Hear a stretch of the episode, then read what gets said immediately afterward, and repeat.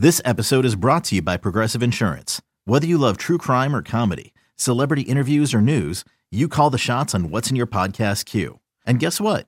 Now you can call them on your auto insurance too with the Name Your Price tool from Progressive. It works just the way it sounds. You tell Progressive how much you want to pay for car insurance, and they'll show you coverage options that fit your budget. Get your quote today at Progressive.com to join the over 28 million drivers who trust Progressive. Progressive Casualty Insurance Company and Affiliates. Price and coverage match limited by state law. Welcome to Behind the Braves, the official podcast of the Atlanta Braves. And Braves Country, we are so excited for you to meet our new proud sponsor, Billy Reid. Now, Billy is an award-winning fashion designer who is redefining global style from his home base in the Shoals in Alabama. He is also a diehard baseball fan who grew up cheering on the Braves, and he offers a line of Atlanta-inspired hats, t-shirts, and accessories that embody the soul of our city. Billy and his team craft luxurious, made-in-the-USA shirts, denim, and more, all with a timeless modern style that will have you wearing them again and again. Experience them for yourself at his two Atlanta shops, one in Buckhead and one at White Provisions, or discover them online at BillyReid.com. That's Billy Reid, R-E-I-D.com. Swing high fly ball, built to right center, and the Braves have won it! There's a new home run champion of all time, and it's Terry Harper. A walk-off homer from Bregman, and the Braves win it. He is safe! Braves win! Braves win! Braves win! Ball. It's a walk-off. Acuna sends us home with a 5-4 victory.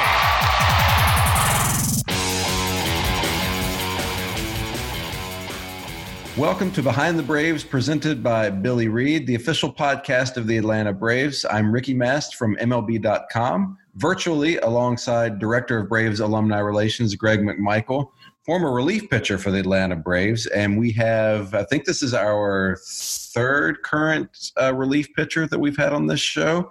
We've had Jerry Blevins and Luke Jackson. I hope I'm not forgetting anybody there.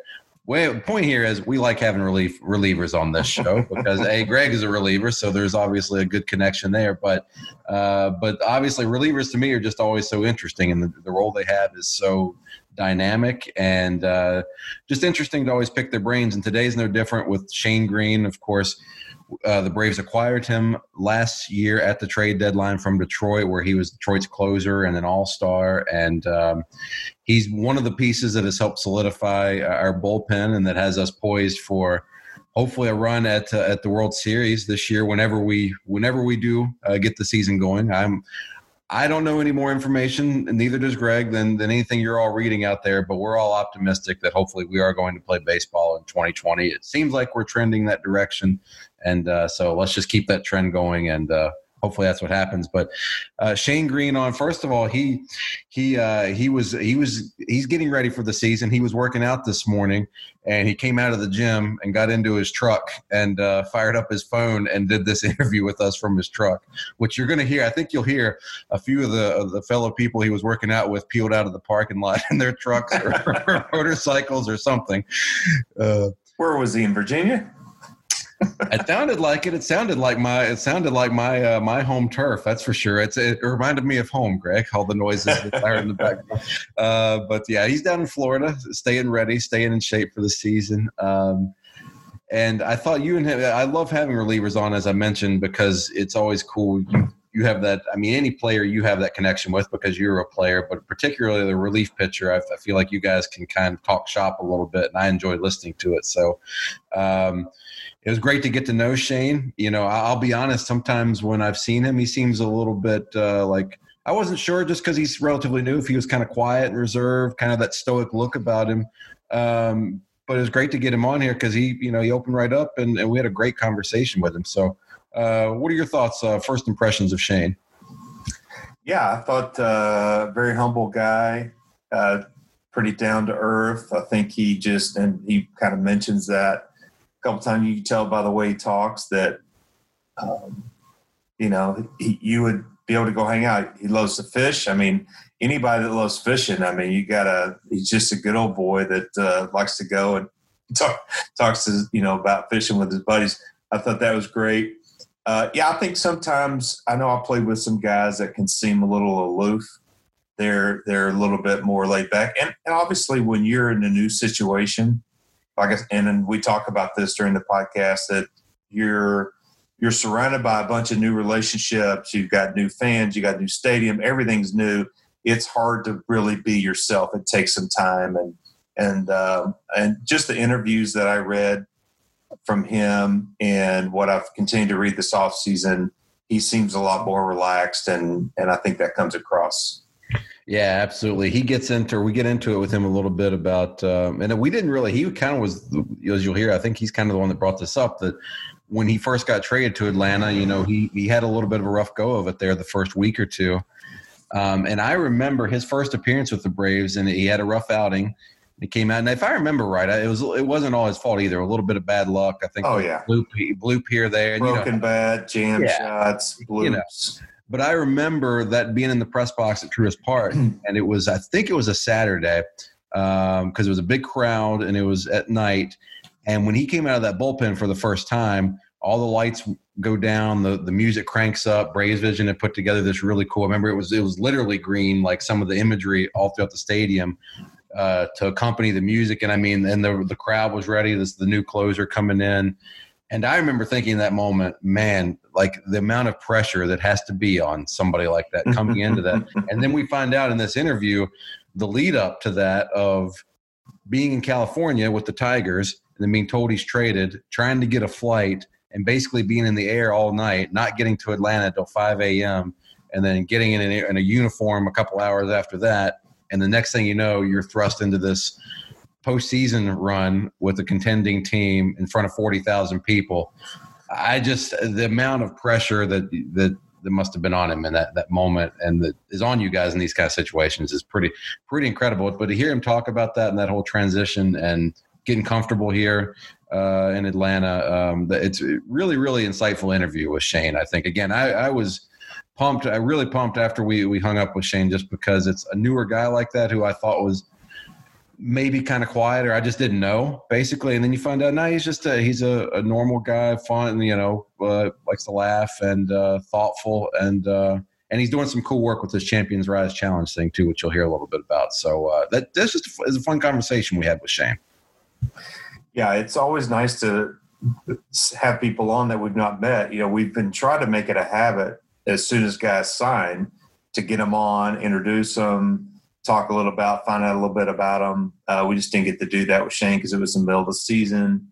And, of course, things quickly ramped up right after the deadline going into the playoffs. And it was a difficult time. So I was glad to get him on today. Absolutely. Well, we had a lot of fun getting to know Shane Green, and hopefully you will too. So without further ado, here he is, Braves pitcher, Shane Green.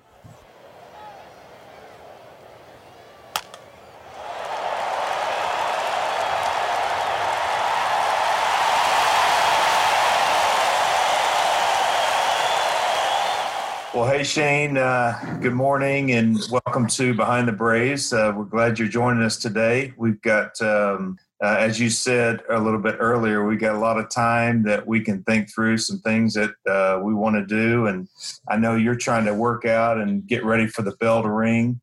And we're enjoying being able to do some more podcasts for the fans. And so we appreciate you being on today. Yeah, thanks for having me. You know, it's a crazy time in the world right now, I guess. So doing my best to stay ready. And this is like the fourth or fifth podcast I've done since the quarantine. So that's been a lot of fun to be a part of these things. Give people something to do, something to listen to. Yeah, great. Well, we're glad you're here. And we know you got some special things going, and we want to talk about that. But first, just want to kind of reflect a little bit about you coming over to the Braves. And we love the position that our bullpen's in. We love what happened last year. We've got a lot of as we look for 2020 when the season starts, we think that we're perfectly positioned to have another great year with a great bullpen. And so I know that for me, I was in a transition in my career where I went from one team to the next in the middle of the season, and sometimes that can be a little difficult. Do you feel like that those things have settled down, that you feel like you're a part of the team now and ready to rock and roll? Yeah. I mean, when I came over last year, obviously I scuffled a little bit. But the team welcomed me with open arms right away. Baseball's a hard game, you know, so although I was scuffling, I felt a part of the team, you know, right away. And once I started pitching a little better, it was easier for me to get comfortable. And the locker room's got a bunch of good guys in it. You know, they make you feel like you're a part of the family right away, like I said. And, you know, it takes time to build off of that. Although you feel comfortable right away, you don't have those relationships with your teammates and your coaching staff yet. So, you know, I think going through what we went through last year, especially how the season ended, when you go through stuff like that, I think it makes you come together even closer. And I've kind of felt that way during spring training this year, and we were all looking forward to building off of that. And then this coronavirus thing happened. So, you know, I can't speak for everybody, but I assume everybody's ready to get back together and, you know, try to get this thing going again.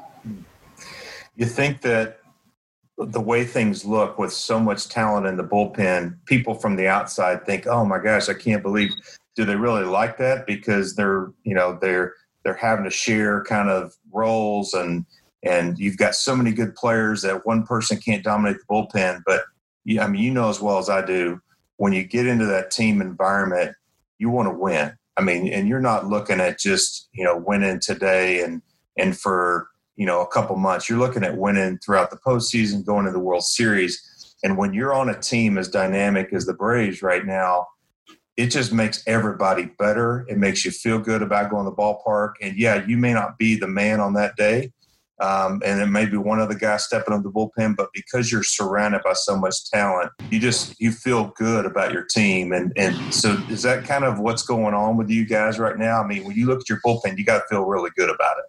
Yeah.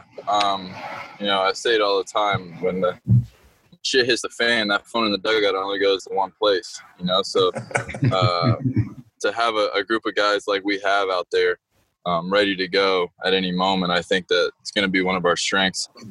You know, pitching with the game on the line is something that you got to get used to doing, and I was fortunate enough to get that opportunity in Detroit.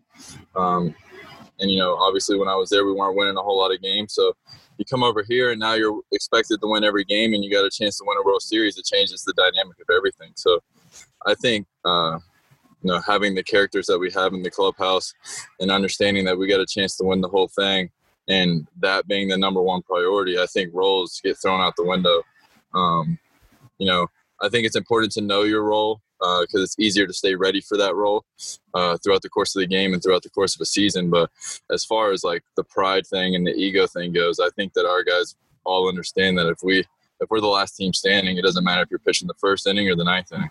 Shane, I wanted to talk about the trade deadline last year a little bit. Just, I think as putting my fan hat on, I think as fans, we get caught up, especially when we have a contending team, we get caught up in, as the trade deadline gets closer, all the rumors, and it's exciting for fans to see, okay, our team, we're going to be buyers and we're going to get this guy. And last year with the Braves, obviously the all the bullpen acquisitions, including yourself, that the Braves front office made was really exciting for the fans. But I think sometimes as fans, maybe we don't think about what that must be like for the players whose names are involved and all the rumors you got to be hearing and all of that. I mean, what is that like to go through that? I mean, are you able to, how hard is it to tune out the rumors? Are you paying any attention to it? I mean, how hard is that to stay focused mentally when all that's going on?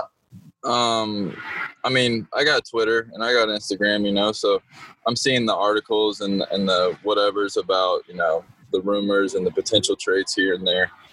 And because of my situation in Detroit, and I had been around long enough to see kind of how the business side works, I had a really good feeling I was probably going to get traded. I just didn't know where, you know. So, and then I started the season off hot, had a really good first half. And, you know, every good outing, I felt like I was one step closer to getting traded. So I was reading the articles. I was playing what ifs in my own head. And to be honest with you, out of all the teams that I was being rumored to going to, if I had to pick one, I would have picked the Braves. I grew up a Braves fan, knew the team was stupid talented, played in Atlanta. The atmosphere in the stadium was amazing when the lights go off and they do the chop with the phones. Like, all that was incredible. So I was really excited right away. I think what a lot of fans don't understand is that, like, when you get traded, you don't get to, like, go home and pack your stuff and, you know, get the family together and, you know, get a week or two to get settled in. No, like, I was in California. The deadline was at 1 o'clock California time. We had a game at 1 o'clock California time. I'm getting dressed for a game when they call me in to tell me I'm traded. And then all my teammates or ex-teammates and coaching staff and the guys that I've been in the clubhouse with every day for 5 years, they're all out on the field. So I had a choice to either not say anything to them or go say bye in the middle of a game. So I had to go out there and say bye to everybody during the middle of that game, and then couldn't get a flight out of California until 9 o'clock at night, which got me to Atlanta at 5 o'clock in the morning. And I was in a Braves uniform for game time, 7 o'clock that night. So it happens really, really fast. And for me, that like first 48 hours was a crazy roller coaster ride emotionally. I was super excited for the new chapter in my life, but it's a weird feeling when, you know, I had special relationships with the coaching staff and the players and the training staff and stuff in Detroit. I was there for a long time, and saying bye to them and not knowing when and if I'd see them again. So you have those emotions, then you have the excitement of being on the new team that's supposed to be really good, and then you have the expectations that you put on yourself to show up and get the job done because the whole world's expecting you to. So all these things are going through your head, and you got to do your best to put this new uniform on and this new locker room with a bunch of new faces who are expecting you to show up and get the job done, and then you go out there and you suck. It's not fun. It's not easy. But it's a part of the game, man. It's a really, really, really hard game. You can do everything right and fail, and you can do everything wrong and succeed. So it's about dealing with that, with those failures and those successes on the biggest stage. That's what I thought. I mean, the range of emotions that you have to go through. I mean, you've been with this organization for 5 years. You're an all-star. But at the same time, now you get the chance to come to the team you rooted for and potentially win World Series, or at least hopefully have the opportunity to.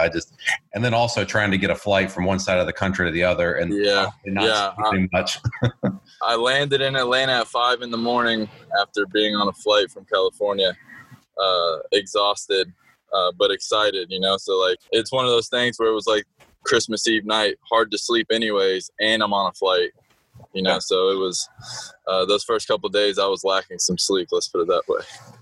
It is crazy to think, you know, that it happened to me 3 times. So I know exactly what you're talking about. And it is really difficult when you think about, you know, our fan base, our fans are loyal to the Braves. They're loyal to, you know, whichever team they're following. But when you get kind of moved around like that, it is really tough to connect with that team. And it kind of numbs you a little bit because you really see the business side of it. And it almost kind of draws you in to think about just yourself to some degree, as opposed to, that's why one of my questions was asking you how, you know, do you feel like you're gelled with your team at this point? Because sometimes it takes a little time to let your guard down, to kind of attach yourself to that team and those players, because you have struggled, you know, and you've been tossed around and traded and go. So it is a strange dynamic how that happens, and it does take a little bit of time to reconnect. Yeah, no doubt. I was also very fortunate that when I made my debut, Brian McCann was my catcher in New York. So I had a relationship with him from playing in New York and keeping in touch throughout the course of my career. And if anybody that knows Brian McCann knows that he's just a big child, you know, he plays the game the right way and he's super intense during the game, but off the field, I mean, the guy can make anybody feel comfortable and feel at home, you know? So having him in the clubhouse helped me a lot, honestly, because I knew he had those relationships with the guys, because I knew what kind of teammate he was, and we had a good relationship. So he kind of just put me under his wing, introduced me to the boys, and then, you know, I felt like I fitted in right away. One thing I noticed with you, you know, you said it, you know, you felt like you really weren't pitching that well at first, and now you felt like you settled in. One thing I think is real important too for the fans to know is that when you're settled in like you were in Detroit, you had people that are watching you every day, coaches, other players, that they could see if something happened. And when you go to a new organization, yeah, you know, Alex and them did their homework. They scouted you. They knew exactly what kind of pitch you were. But when you're thinking about, you know, Marty and he's now in charge of watching you every day. And if he sees you, he doesn't know if you've drifted or not from the little nuances that you need to be successful. And so when you go to a new team like the Braves, you can get out of whack very easily because you don't have those people around you that can say, hey, why are you doing that? And I noticed that happened to me when I got traded to the Dodgers for a period of time. They didn't know me from Adam. And so I drifted from who I was, and it took me, you know, kind of a little bit of time to say, why am I doing that? Did you feel like you experienced some of that? Yeah, a little bit. I think for me, the biggest thing was I wanted to show up and be lights out so bad. That my desire to be that turned into my biggest weakness. Mm. There was nothing I wanted more than to be the guy that showed up and was lights out, and the city of Atlanta, you know, kind of jumped on my back. And then we go and win the whole thing, and I'm the last guy on the mound to get the last out of the World Series. Like, the amount of times that I thought about that scenario throughout the whole course of that time period is you can't even count.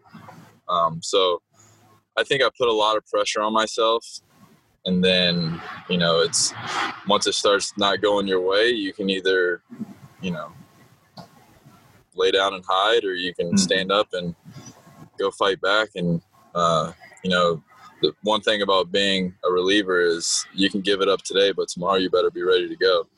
You know, so I was still getting put out there. I was still getting put into important games. And once I finally had a good outing, something to build off of, you know, I started to get the wheels under me again.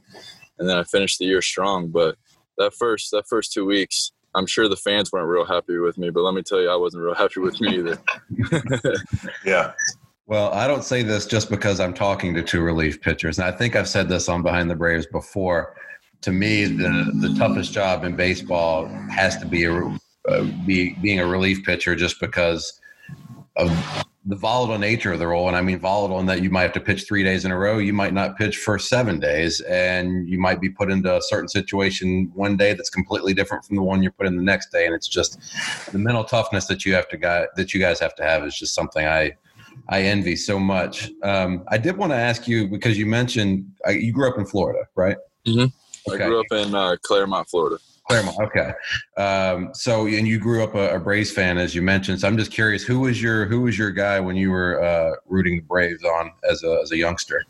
Growing up, I was a Chipper Jones fan, and everybody where I was from was a Chipper Jones fan. Like, every kid in Little League wanted to wear number 10. You know, so I was a huge Chipper Jones fan, but. Back in those days when the games were on TBS or whatever it was, I didn't miss an inning. You know, I watched games every single night as a kid, and that's when, you know, the Braves were obviously really, really good back then. So being a kid and being able to watch that every single night, and then Chipper being the superstar that he was, it was easy. Well, wearing number 19, I thought I would read off a few of our alumni who wore 19 that you may not recognize. R.A. Dickey, so Cy Young Award winner. He wore number 19. Let's see, Mike Mordecai, World Series team. Francisco Cabrera, one of the biggest hits in Braves history, wore number 19. Terry Harper, back in the 80s. Tommy Aaron, Hank's brother, wore number 19. And let's see, Alvin Dark from the Boston Braves. But one of my favorite all times, Ernie Johnson. The late Ernie Johnson, which if you ever watch NBA basketball, his son Ernie Johnson Jr. is one of the does a big show. So those are some of our Braves alumni that wore number 19. I think you got a great number, and hopefully you wear it proud.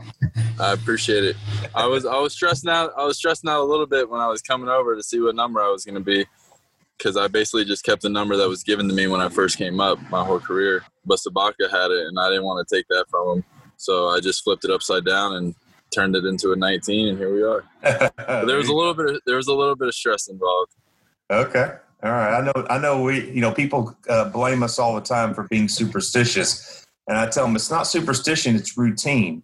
We like our routines because as pitchers, we have to do the same thing over and over and over and over again and do it to perfection, And so that's called a routine. That's not superstition. Yeah, I agree. I think you could break it down even further to where, like, elite athletes, we have so much to stress about because we're on the highest stage or the biggest stage in the world. And we're graded and we're judged on our performances, that doing the exact same thing every single day just takes the little stresses in our life that we don't even know that we have, and it eliminates them. So the only thing that we have to worry about is that performance on that day, instead of worrying about what you're going to eat and what time and what size, you know, where your shoes are and what shoes you're going to wear or what socks you're going to wear. Like, if you have it down to a routine, then all those little stresses are non-existent. And the only thing you have to worry about and stress about is that performance. Yeah, that's well said. Well, Shane, we've talked about this with Adam Duvall on our last episode, and we've mentioned it a number of times over the last 2 months that when we first started this podcast almost 2 years ago now, Greg and I swore we would never do any interviews over the phone or over the computer. We said we're going to do all of our interviews in person. And welcome to 2020. Welcome to 2020. Things have changed a little bit. So we're recording this over Zoom. And I wanted to transition that into something that you're involved in now, Champions Rise, which, if I'm not mistaken from reading about it, you're doing a lot of Zoom meetings through this Champions Rise organization. Right? Yeah, so basically what happened on my side is I play with Mikey Maddux, who reached out to me. We're good friends, and he reached out to me, and he's more of like behind the scenes with all this stuff. He's very close friends with JR, the guy who's starting the whole deal. And he asked me if I wanted to be a part of it, and he explained to me what it is. And basically what it is a platform for athletes to get on and talk to the youth and the parents of the youth about, you know, their journeys and coaching tips and workouts. And basically anything that we can say or do to help that kid or that parent understand what it is that the kid needs to do to reach the highest level. And it's little things like, hey, should my kid only play basketball if he wants to be a basketball player? Or should my kid play every sport? Or how do you grip a changeup? Or, you know, what age do you start working out? Like, all these questions that parents have and kids have, we're doing our best to take ourselves off the platform that we get put on, make them understand that we're humans too. We were all once in those shoes playing in the little leagues and all this stuff, explaining to them what we did, what we learned from it. You know, I don't know if there's an exact recipe to get to the highest level, but I know that everybody has a journey and everybody's journey is going to be different. And I think that us sharing that with people can help them, you know, kind of connect their own dots. Yeah, so next on the list, you look at the championsrisechallenge.com. I mean, yourself, Joe Girardi, Alex Bregman, Aaron Nola, George Springer, Eric Burns, Kevin Gausman, former Brave. I mean, that's just part of the list I'm just reading off there. I mean, it is quite a collection of talent that has been assembled for this. This is, I mean, it looks awesome for whoever, parents, kids, whoever want to sign up for this. This just looks like a once in a lifetime kind of opportunity. And especially now while we're all at home anyways, and we're trying to figure out ways to better ourselves and to learn and that sort of Absolutely. Thing. It seems like the perfect opportunity to do that. Yeah, no doubt. And like I said, it's easy to watch Bregman, you know, hit batting practice and try to learn from him. But listening to someone like that talk about, you know, the mindset and the thoughts behind it and, you know, maybe what drill he does behind the scenes or what drill I do behind the scenes that nobody sees or talks about that I feel like locks me in or he may feel like, you know, locks him in. Just the little things that people don't see on a regular basis. I think it'll be special.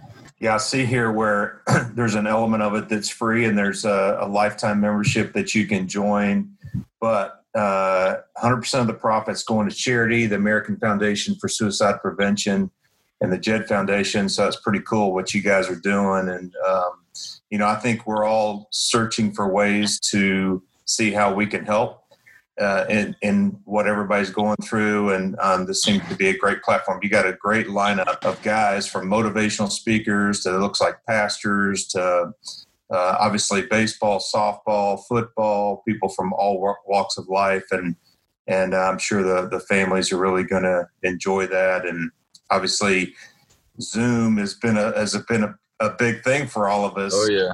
That I don't even know if I ever heard of Zoom before this all happened. I downloaded it this morning. Did you? Okay. We use several platforms at work, but we're all still trying to be productive and work. But we sure want baseball to come back. But we just want our fans to check out what you're doing. championsrisechallenge.com. They can check that out, and hopefully that'll make a big impact. You guys are trying to donate what? $100,000 to charity?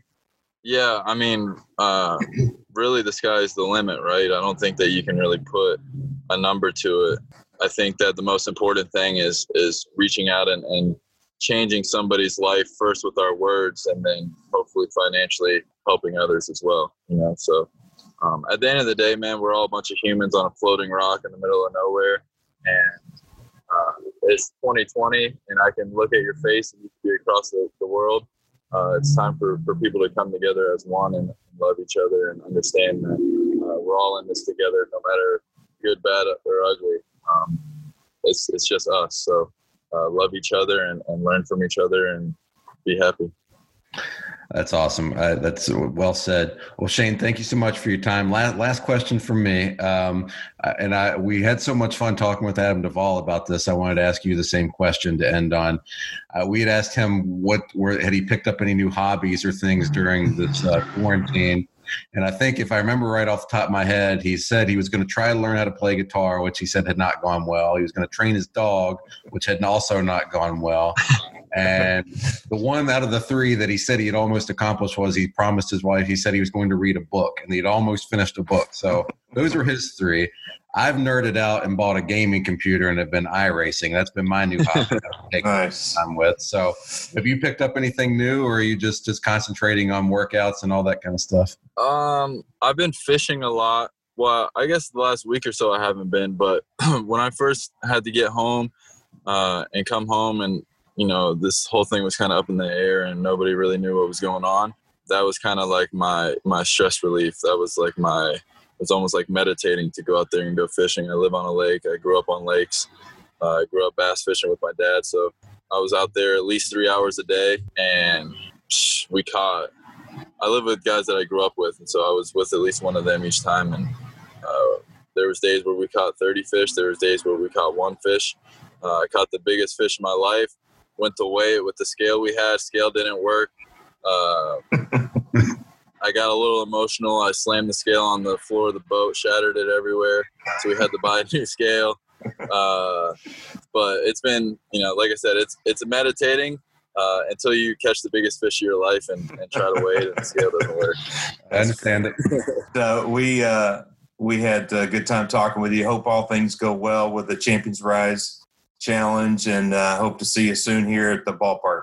Yeah, thanks for having me, guys. Stay safe, and go Braves. Hopefully we get to play some baseball soon.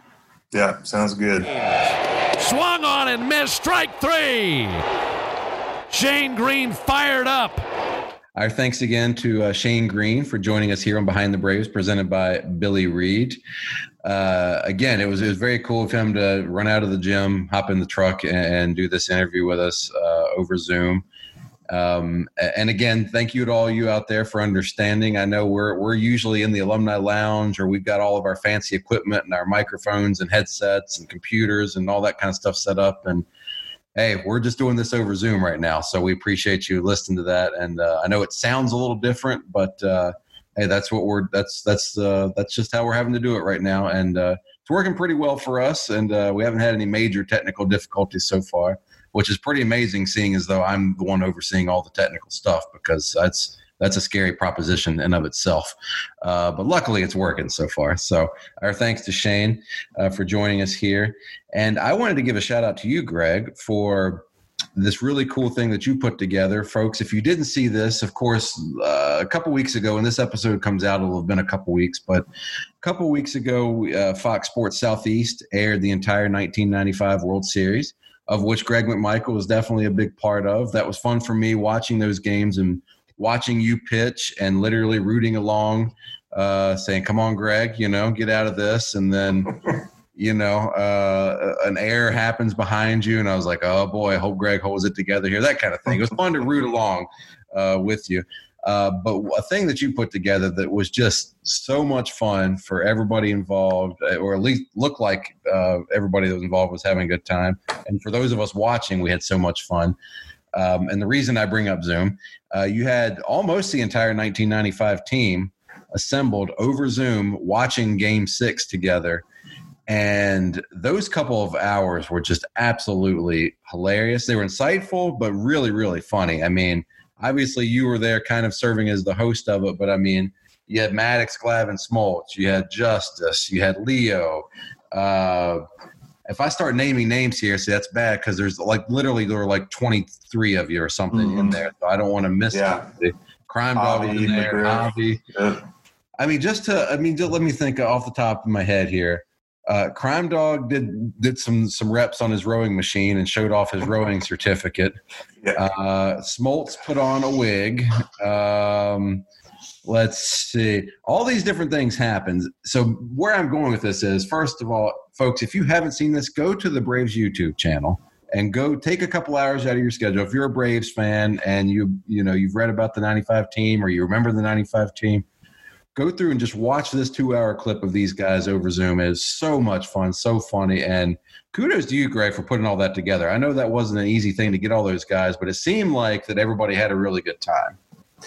Well, it was the marketing team, Greg Mize specifically, that came up with the idea. I think we had seen that the Boston Bruins had done it for their 2011 championship, and it looked like it was like, hey, maybe we can do that. And as I talked to more and more of the guys, they were excited about it. We have a lot of guys that are out of the area from that team, about half the team. So we were able to allow them to watch the game, which helps. So we had to set up the little system where we could all be watching it, and then we could all be on the Zoom call as well, which made it to be a lot of fun. But, yeah, everybody just kind of picked up where we left off. And I've got – periodically we've had these guys together over the years. I think we did a 10-year and maybe a 20-year. So, but we always serve or allow Alumni Weekend to be a chance for all these guys to get back together. And then this year we were specifically going to do something for the being 25-year anniversary of the team, but – I don't know if that's going to happen. So I wanted to do something, especially took the opportunity since Fox was going to be showing every game, all 6 games, to take the opportunity for us to get together. So it made it to be a lot of fun.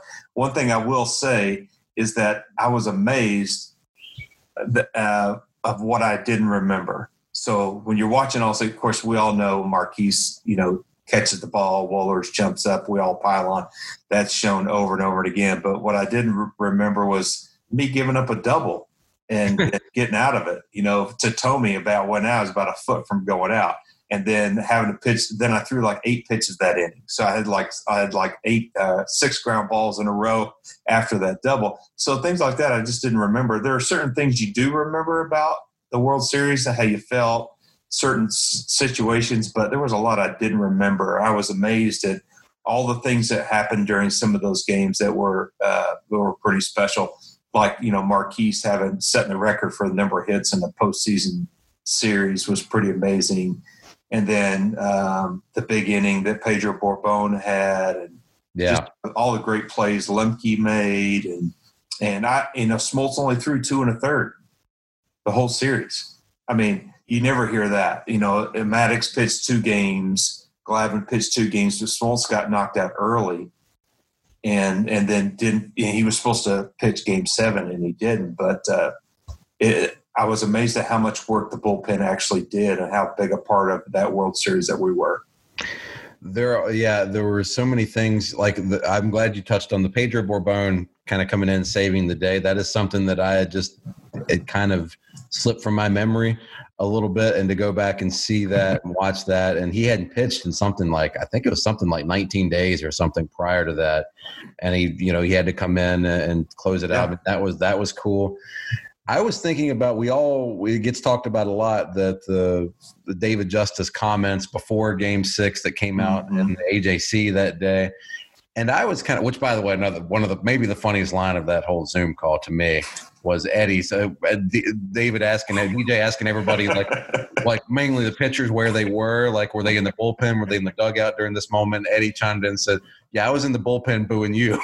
That was along with the fans. Yeah. Along with the fans booing with the fan. But I was thinking back that in a that was right before the internet existed and obviously, or was in widespread existence. And, obviously pretty far before social media. I was thinking about that, like what that must have been like for everybody who's reading the paper at that point, and everybody sees that, and the headline is Justice rips Braves fans.